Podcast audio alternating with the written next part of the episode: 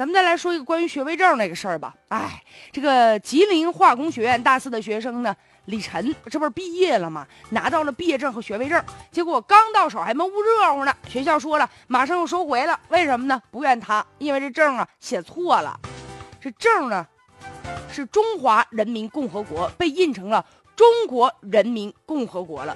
校方说了，这印错了，赶紧就重做吧。中华和中国这都分不清啊。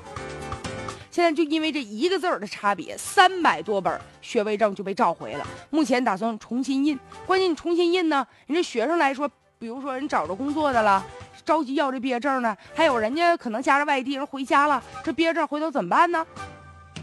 本来应该欢欢喜喜的发毕业证，结果现在呢，耽误了人家的工作和后期的学习了。还有，据说前两天四川外国语大学学位证也被印错了，所以也导致迟发的现象。你说，堂堂的高等学府大学呀，写一个字都能写不明白吗？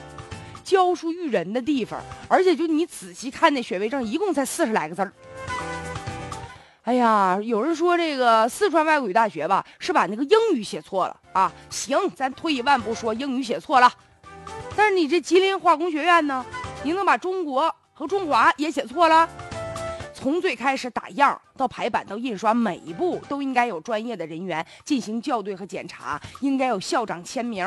这么层层的审批之后，居然还能有错误？这学校管理得多乱呢！平时工作的水平和素质可见一斑呢。三百多本学位证重新印呢，这钱谁掏啊？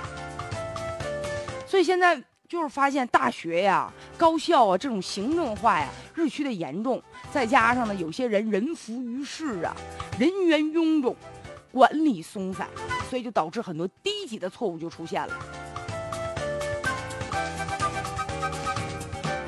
也希望这个大学千万不要贻笑大方啊！